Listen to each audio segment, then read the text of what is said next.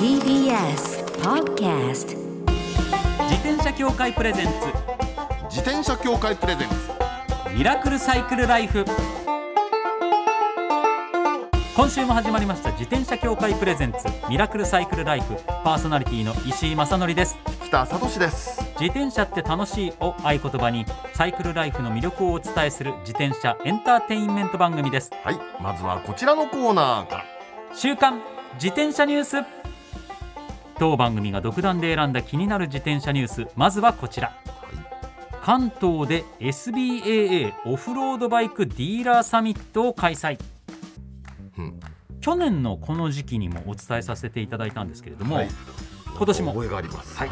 えー10月28日に栃木県宇都宮市で自転車協会主催。全国の自転車販売店のスタッフの方向けの学習会、えー SBA オフロードバイクディーラーサミット関東が開かれました。これつまりあのプロのための学習会ですよね、そういうことですね。一般の人っていうんじゃなくてね。ね、もちろんね、い、ろんな車種扱う自転車屋さんがあって、っていうことの中やっぱどうしてもこっちは得意だけどこっちは苦手みたいなことも出てくると思うんですね。それはやっぱり体で体験してっていうことでっていうことなんでですけど。今回のこれはオフロードバイクのディーラーサミットですそからね。マウンテンバイクとか、はい、えー流行りのグラベルロードとかね、はい、オフロード向けの e バイクああとか。そうかそうかそうか。あとシクロクロスだったりとはいかはい。の合同試乗会、今時ですね、はいだそれもしやっぱり売る側としては知っとかなきゃいけないっていうのもあるでしょうし、で合同試乗会とプロライダーによるライディングスクール、うん。さらにマウンテンバイクビジネスの心構えやロードバイクビジネスとの違い。これ面白そうじゃないですか。これはもうまさに販売店の方たちに向けたならではの。どビジネスのやり方が違う。違うんですね。違うんですね、はい、であと e バイク販売のポイントなど、あこれは確かに知らないと販売できませんからそうですよねねをご紹介する座学講習と充実したプログラムだったそうです。これ私も受けたいんですけど。はい、でもこれはあくまで SBA の自転車販売店スタッフの方向けの学習会ですから、はでも確かに行ってみたくなってなっちゃうような内容ですよね。はい、でねこれ先ほどタイトル言った時に、ねディーラーサミット関東って言いましたけど、はいはいはい。えー中部地方でも、うん。えー12月7日に、えー静岡県沼津市で開かれます。はい、えーご興味のある方は自転車協会のホームページをご確認いただければと思います。はい。さあ続いてはこちらです。悪質自転車に赤切符。品川駅近くで警察官が警告、これ結構ニュースになってたあれですね。はい。うん。えー警視庁は先月末から信号無視や一時不停止などにも赤切符を積極的に交付し取り締まりを強化しますはい。もうそういう宣言してるんですよね、これはね。10月末からですね。昨今ね特に東京都内これ警視庁の話でしょ？はい。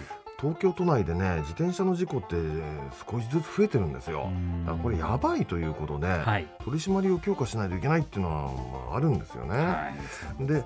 今回ねちょっと厳し厳しいなと思うのは、はい。もう赤切符を切る。うん。赤切符はねこれ刑事処分ですからね。うん。あの車の青切符と違うんですよこれね下手すると全開一般なんですよ。あでそれは相当ですね。そうなんです。だからねもうこれはもう警視庁気合い入ったと思われるんだけどただね赤切符切るっていうのはやっぱハードルが高くてね。うん私はねこれ自転車にも青切符があればいいのにと思うんだけど。ああそこ青切符みたいな制度がないからもういきなり赤切符になってしまうそういきなり赤切符っていうだからそこは意識高い人だったら今まで以上に気をつけなきゃなってなるでしょうけどもともとそういうことの意識が低い人うん、うん低いって言い方したら悪いですけど、はい。でもでも別にいいじゃん携帯見ながらでもいいじゃんみたいに思ってる方たちにどれぐらい響いてくれるかっていうところは問題ではありますよね。響いてくれと。そうなんですよね。聞いてくれるのが一番いいんですよ。赤切符やりますよって言ってるけど、言ったらすごいみんな守ってくれたから全然赤切符き切らなくても済みましたっていうのが一番いいことですからね。そうなんです。本当はそうそれがベストですからね。でもそのままほっとくとねだって携帯見ながら運転してる自転車って多いじゃないですか。はい多いですあれ実際危ないですからね。危ないですからね。うん。でそういったその赤切符を積極的に交付するっていう話に先駆けまして、はい。先月中旬に、えー JR の品川駅近くで危険な運転をしている自転車に警告を行ったということなんですって。で、えー警視庁の警察官が信号無視などをしていた7人、う7人に警告カードを渡したという警告カあードー警告カードってね、あのー作るんですよ。作るんですよっていうのを警察が作ってこれこれこれ自転車はあのルールってのはこれこれがあるんだと、うん。7か条ぐらいこう書いてでそれを渡すっていう、もう悪いことじゃないですよねそうなんですでそれでその反省してくれればいいんだけどはい。どうだろうっていうね。そうなんですよね。まあでもこういったことが功を奏して社会の流れ空気が変わっていくことはちょっとね。うん。私ね結構ねあのー昨今で注目してるのが来年4月なんですよ来年4月に、あのー自転車の法律がねいろいろ変わるっていうのが施行されるっていうのがありまして来年4月からね警視庁の警察官がヘルメットかぶるんですってああなるほど。自転車警察官がみんなヘルメットかぶるようになるこの辺りをね転換点にしてです自転ね。車のルールをっていうのがあるといいなとはい。思ってます以上週刊自転車ニュースでした。この後はゲストコーナー歌手のあたりこうすけさんをお迎えします。自転車協会プレゼンツミラクルサイクルライフ。この番組は自転車協会の提供でお送りします。自転車協会からのお知らせです街ではライト自体がついていない自転車やブレーキをかけてもちゃんと止まらない自転車を多く見かけますこれって安全面から考えるととても怖いですよねそこでみんなが安全な自転車に乗れるよう自転車協会では自転車安全基準を定めました。そしてその基準に適合した自転車にだけ貼られるのが BAA マークなんです。自転車活用推進法のベースになっている交通政策基本計画では BAA マーク自転車の普及を推進することも謳われています。つまり BAA マークは国も認めた自転車の安全安心の目印ということですね。自転車をお買い求めの際は BAA マークが貼ってあるかぜひチェックしてみてください。BAA マーク自転車で交通ルールを守って安全安心なサイクルライフを。BAA マークについての詳しい情報は自転車協会 BAA のウェブサイトまで。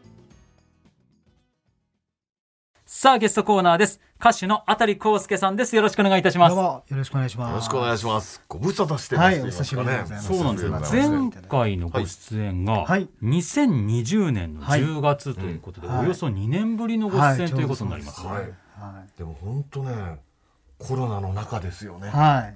真っ最中です今でもそうですけど、まあ今もまあそうなんですけども、あの頃だってもっとひどかった時代じゃないですか。そうですよね。ね。だからやっぱりね自転車がちょうど見直され、そうですね。もう一度こう見直された時期ぐらいですもんはいはいはいね。もう結構あの頃、まあ僕もともとそのロードバイク乗ってて、はいはいはいでクロスバイクに乗り換えた頃だったんですけど、はい。まあもう自転車屋さんも激混みで、あのそう納品されるのも、お店に納品されるのもめっちゃ時間かかるし、もう街街の連続だね。本当そうでしたね。おここにそういえばそう言われてみるとスタジオにありますね。はい、今日はちょっと、はいあのスタジオの中に特別に あのね入れさせていただきました。こちらまではい持ってきていただいたという。はいなんかずいぶん汗かいてんなと思ったんですよ。はいあれなんで今日こんなに汗かいてそんなに涼しい季節なのにと思ったら、はい、あの自転車でここまではい、いらしていただいてということなんですよね。これははい、そのクロスバイクですよね。そうですそうです。はい。これはジャイアントのなん。ていう車種エですか。スケープっていうはいね RX という、はい。ジャイアントのエスケープっていうとね、はいもうなんていうのか大ヒットモデルって言いますか昔からありましてね。そうですね。エントリー、エントリーユーザーがあの乗るなんていうのかクロスバイクって言われるんですけど、はい。でもめちゃくちゃかっこいいですね。うんはい、ありがとうございます。えー結構こオールブラックな感じですね。のはい。もうこのシンプルな感じが好きで、あとフレームのこのマット感が、はいはいそうそうそう渋いですよね。そうなんですよ。そうかそうか。テカリのある黒というよりはマットなブラックっていうそうです感じですよね艶消し。な感じで、はい。かっこいい。そうなんです。スタンドも合わせてすごいシンプルにシュッとしはいたスタンドのもうちょっとスタンドついてるんですよねこれ。はい。前はあの、ロードバイク結構派手めだったんですよ、はいはいはいキャノンデールっていうのがあって、ええキャノンデール。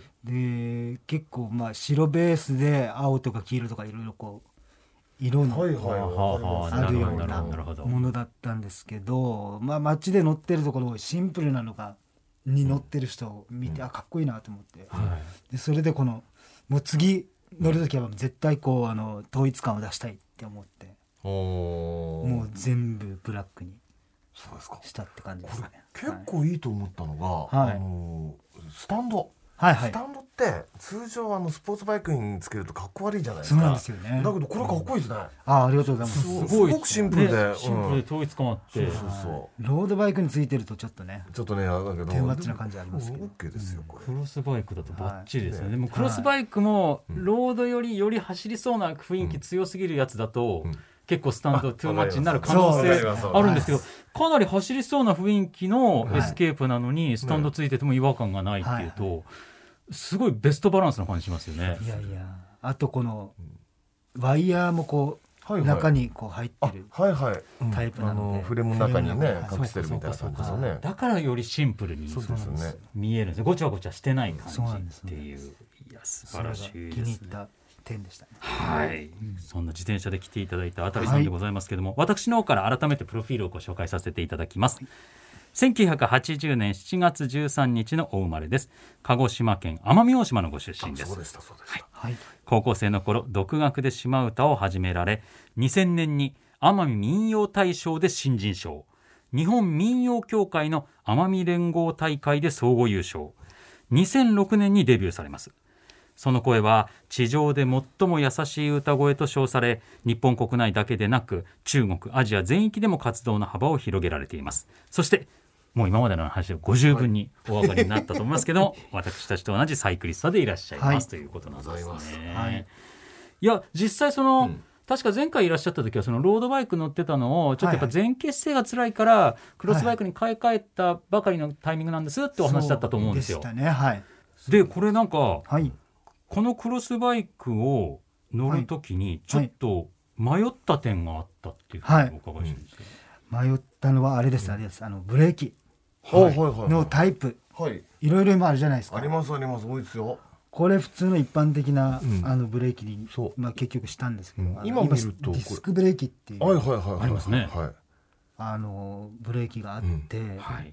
でそっちかどっちかで迷ったんですけど、ディスクブレーキにしちゃうと、あの結局そのあのメンテナンスはいはいはい。結構時間かかるみたいで、うん。そうですね。まあ確かにね。うん。ちょっと素人には手出しにくいそうなんですあのね自分じゃできないですよね。そうディスクブレーキはねあの調整された、はいはい。あの一番最初の状態のまんまであの保持できるんだったらもうあんなにもないんですよ、ねそうですよね。だけど、うん。何か倒しちゃったとかはいなんはい。はいとかとかいろいろあるでしょ、はい。で劣化したとかそういうのがあると、調整がね素人難しいんですよ。そうなんですよね。っていうのを自転車屋さんに言われて、でで今のこれ V ブレーキじゃないですか、そうです。はい。はいはいねこうスタジオにあるから見えますけど、はい V ブレーキはね悪くないですよ。あのすごく効くでしょ、聞きます。はい、ね、で効くのにラフに多少ラフに扱っても、あんまり壊れた壊れるなんて聞いたことないし、で結構長持ちしますね。ですね。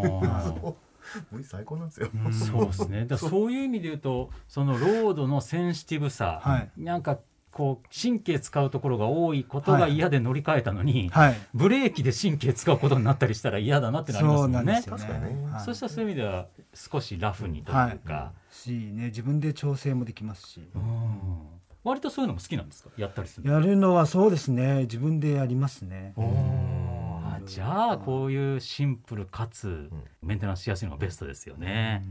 はい。さあそれではここではい音楽について、はい。活動についてお伺いしたいと思います、えーもうすぐですね今月16日にニューアルバム「声を聞かせて」がリリースされるわけですけどもこれどんなアルバムでしょうか、えー、とそうですね。あの今回2年ぶりですね約のアルバムなんですけれども、はい。あのタイトルが、まあ「声を聞かせて」というタイトルにさせていただきまして、えっ、とまあ本当にあの多種多様な曲に今回も出会うことができましたし、であの表題曲のこの「声を聞かせて」っていう曲は、はい。あの久しぶりに歌詞を書かせていただいて。そうですか。はい、そうなんですよ。で、あのもう本当あのこの曲はあの作曲家の元センチメンタルバスの鈴木明則さん、はい。はいに曲を書いていただいて、そうなんですね。で僕が歌詞を書かせていただいたんですけども、まあ僕あの今年まあまあもう40代になったんですけど、はい。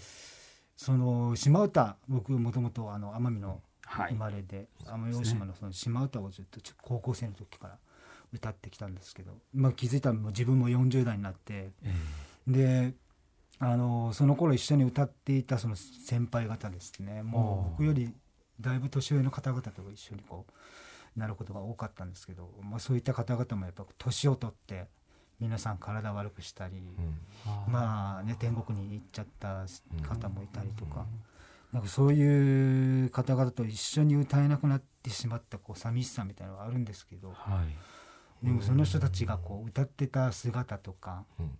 歌声だったりとかもうその佇まいだったりとかそういうのはこう僕の胸の中にはもうしっかりと残っていて、でそういったいろんなあの思いを詰めた「はいえー声を聞かせて」という曲が、まあ、表題曲になったはい。1枚のアルバムを作ったんですが、本当にあのいろんな方々にまたあの曲を書いていただいたり歌詞をいただいたりして、はい、もう本当にまた新しい僕のあの一面を見ていただけるアルバムになったんじゃないかなと思います。じゃあそのアルバムから一曲お送りしたいと思います。はいあたりさんの方から曲紹介お願いいたします。はい、えー、11月16日にリリースさせていただきますあたりボスのニューアルバム、えー声を聞かせてから声を聞かせて聞いてくださいあたりこうすけさんのニューアルバム声を聞かせてより表題曲声を聞かせてをお送りしています。いやこれそう聞くとうん。わかりますね。そ。ういう話なんですね。はい。もうでもなんかうん。ここの言い方をちょっと僕正しいかわかんないですけど、すごい悲しい曲であるわけじゃないですか。内容としては歌詞の内容とか見ると、うん。でも悲しくなりすぎないっていう。かだからその深い悲しみがあるんですけど、はい。歌の中に。でもやっぱりあたりさんの声がお優しいからその悲しい物語悲しい歌詞をうん。う優しい歌声が包んでるんで、うん。なんかこう悲しくなりすぎないっていう表現がなんだか変な表現なんですけどす。いません。なんか言ってる伝わりますかね、僕の言ってること。ないんかねそれがすごくこれはあたりさんにしか歌えない曲だなというかそういう感じがすごい伝わってきてうん響いてきますいね。やありがとうございます、はいそして、えー12月3日には東京大手町三井ホールではい。そして年明け1月22日には大阪門真市民文化会館ルミエールホールでコンサートがあるということなんですよね。はい、はい。はい、皆様ぜひぜひお越しください、ということで。よろしくお願いします。はい。では次回もサイクルライフの続きをお話し伺いたいと思い。ます。ということで今週のゲストはあたりこうすけさんでした。ありがとうございました。どうもありがとうございました。ありがとうございました。最後のコーナーはサイクル大辞典。一つの項目をきっかけに自転車トーク。さまざまな角度からサイクルライフの魅力を発信します。今回のテーマは冬に備えて自転車の防寒対策です。冬に備えて、そうですそんな季ね。節が来ましたね。いやもうそういう時期ですそよ。うです。私ね、昔はね、あのー走ってるうちに温まると思ってたんですよ。自転車って。はい。で実際そうじゃないですか。そうですね。でそれはね、あのー昔は江東区からあの港区赤坂まで自転車通勤してたんでもう必ず温まって最後には、もありますもんねうん距離ありますから12.5キロぐらいあって、はい。よかったんですけど今もうちょっと近くなっちゃったのとあと年を取っちゃってえあんまりね自転車で温まらなくなっちゃってこれはもう防寒対策は必要だと、ねこ漕ぐのもこう結構飛ばしすぎないようなペースになってきますもんね。なってきからだんだんね。でそれでね私はあんまりその防寒対策ってないんですけどやっぱり基本はあのグローブうんうんコンビニ手袋なんですよ私いつも。コンビニ手そ袋うあのね昔はねあの自転車用の手袋ちゃんとグローブ、ええあのだって防寒のためにはそっちにいいじゃないですか、はい。ね。えーちゃんと用意して、えーつけてたんだけどすぐなくしちゃうの。もう いろんな手とこ置袋いて手袋なくす。ぐなくしますなね。でなくすからねだからもう毎冬にもうコンビニで買うと。ではコンビニの新作って毎冬変わるんですよ。同じ、うんなんか同じようなねなんか毛糸毛糸じゃないけどあのー編み物の、はい。えー手袋。はい。で必ずねなくす時って片方なくすわけですよ。片方、まあ、当たり前ですけどね。そうですね。ね。そうしてそうした時にでも似たようなのの新作新作が作が次々出るからはあ毎年また買ってで別のをね右と左でつけるわけ。はあたかも。石井さんの靴みたいですよ。そうか僕左右ね。そう左右ね別の色違いの靴をそう色違いのね。あれみたいな感じになって。お自分でもおちょっと可愛いぞとか思ったりしてね。なるほど。確かに手袋だったらまあそれをねそうなんです。それ用って感じがするから。でテイストがね似てれば大丈夫。ああ柄ー柄が多少違っても。違ってもっていう。僕ははい。最近気づいたことがあって、うん。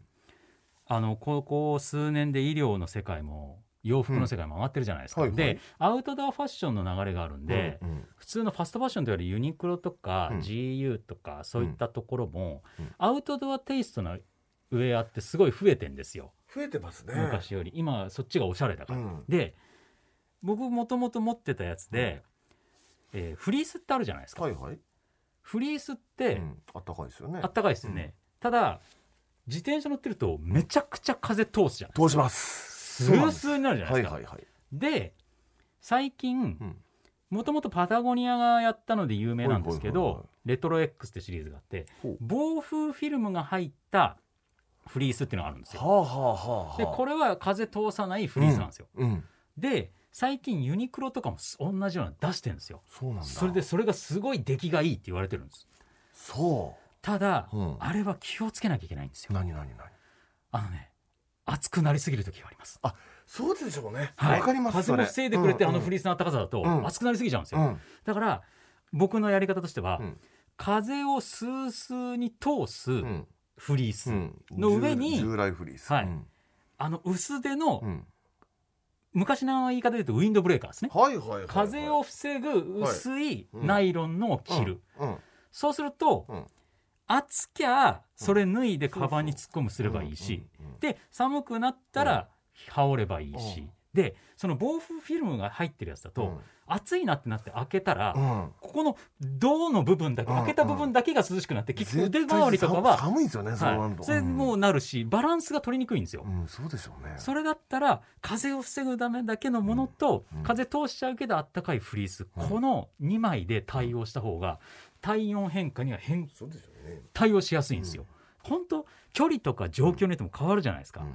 これね気をつけてチェックしてみると自転車乗りの方サイクリストの方いいかもしれないですねはい。以上サイクル大辞典でした。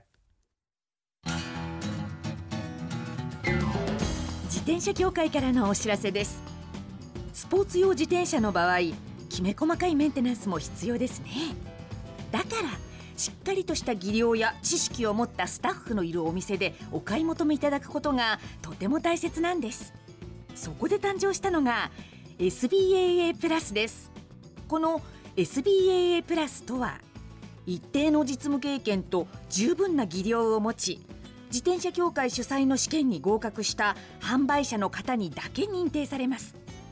今回制度が一部改正になり認定者にスポーツ用自転車安全整備基準に基づいた整備を受けてもらうと SBAA プラスマークを貼ってもらうことができます。だから SBAA プラスマークはしっかりとしたメンテナンスを行った安全安心の証と言えます。SBAA プラス認定者のいるお店でメンテナンスを受けて快適なサイクルライフをお楽しみください。SBAA プラスについての詳しい情報は自転車協会 SBAA ホームページ SBAA-bicycle.com まで。